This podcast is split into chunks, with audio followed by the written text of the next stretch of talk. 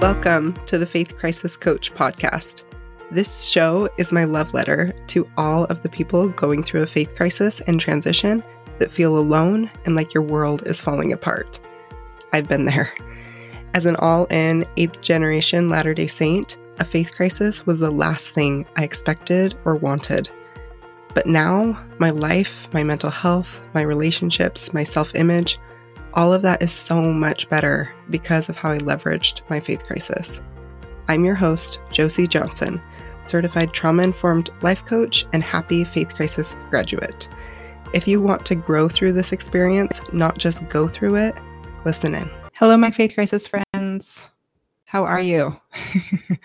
Today, we are continuing our How to Feel Better series, and we're talking about music, which is the second M, right? Last week we talked about mindfulness, and this week we are talking about music. Now, if you haven't listened to episode nine, go back and listen to get the foundation of this series. I just want to remind you that when we talk about how to feel better, we're not talking about getting to a morally better emotion. We're talking about how to process our current emotions more safely, more lovingly, because all of our emotions are allowed. Now, before we begin, I told you last week that I would tell you how conference went for me. I ended up getting like a 72 hour stomach bug on Thursday, so that sucked. So I was pretty distracted by that for the majority of the weekend, but I did keep tabs on what was being said in each talk without watching the full thing. Um, I used humor to get me through the weekend, and you know, nothing surprising happened, just the normal disappointments. As a formerly progressive Mormon, there were definitely some wins, like the For the Strength of Youth being revamped and the first Black woman speaking. Um, but as a post faith crisis Mormon, those wins kind of fell flat because the church can't and won't take accountability for the problems it causes, because that's just not possible. Of course, because of that, there are some, you know, some some disappointment, some discouragement, some anger, all the things. and I'm betting that many that many of you are feeling those emotions too, as well as any emotions wrapped up in how conference affected or was affected by your relationships and um, kind of the combination with that. So I get it. There are lots of emotions, and that is why we're doing the How to Feel Better series right now. So let's talk about music. How does music tie into feeling better?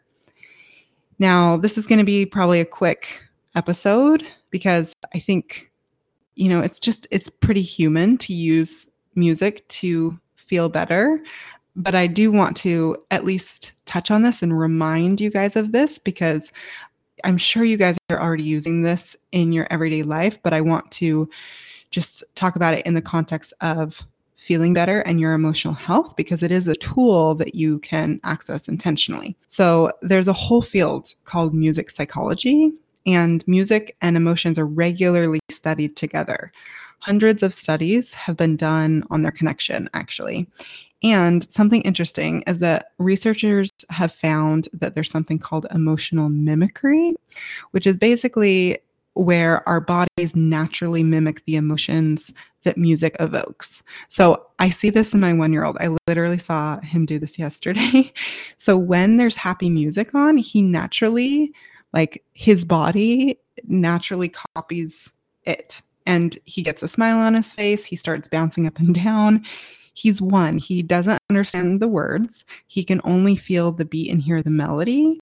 And he hasn't been socialized to think that you know, one type of music is happy versus not. He just naturally kind of moves his body in a happier way, which is so interesting, right? And that's just how we function as humans. And so we can use this knowledge, this just like hack into our survival brains, the just like animal part of us to hack our brains and hack our emotions.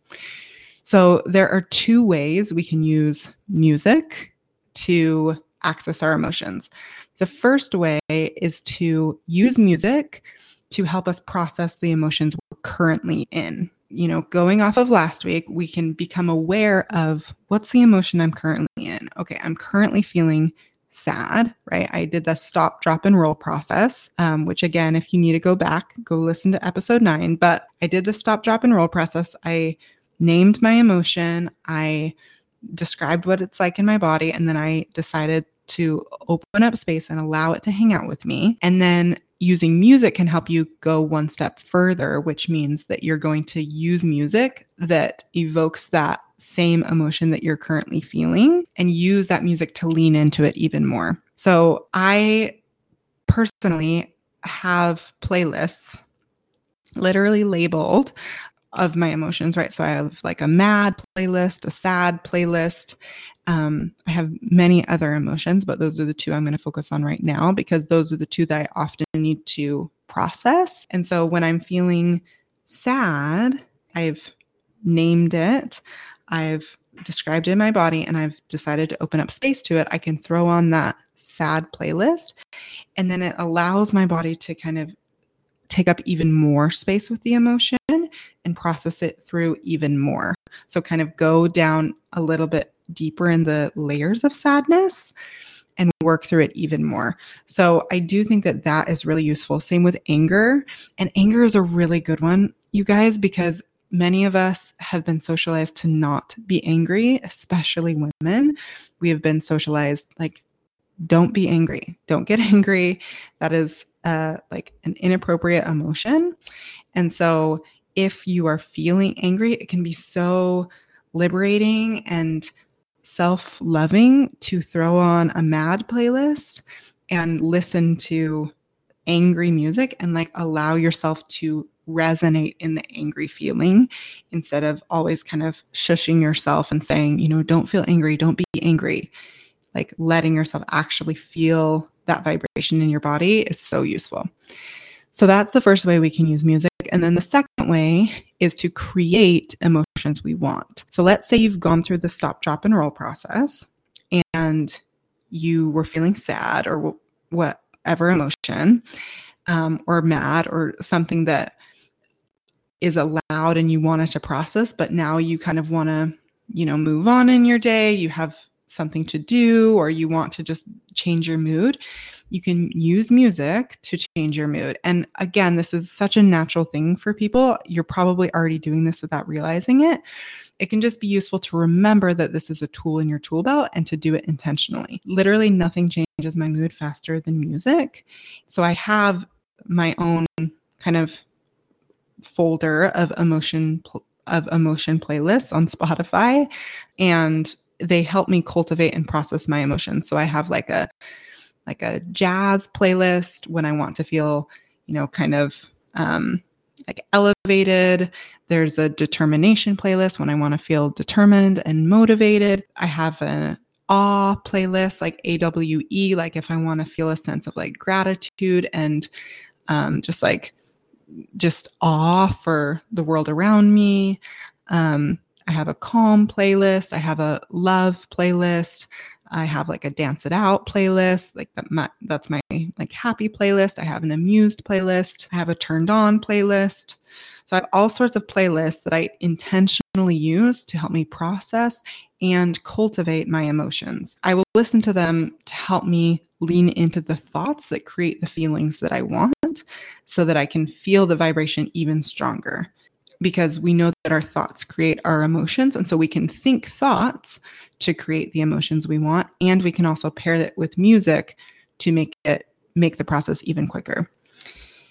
Another kind of helpful tip is that the lyrics, pace, and tone of the music, um, those all play into the emotion that the music creates, as well as our thoughts about the genre, the artist, the time period it came out.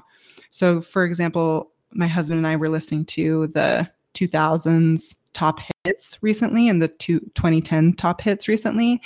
And it just like made us so happy because even the like sad songs or angry songs were both so nostalgic to him and I that it didn't like the tone and speed and lyrics didn't matter as much as our thoughts about that time of our lives when we were listening to those th- songs frequently. And so tapping into genres that are personal to you, um, like time periods that are personal to you and using those songs on purpose can be super helpful as well.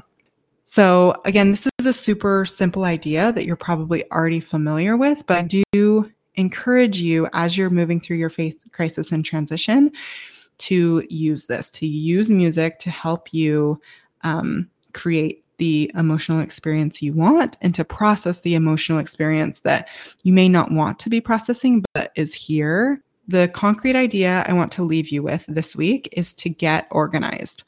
Open Spotify or Apple Music or whatever and create some emotion playlists. Create a folder and then add either public because in Spotify, you can like search. So you can search for sad playlists, happy playlists, whatever, 2010 playlists for your emotions. So you can search. There's even one called like Teenage Angst, which is a good mad playlist.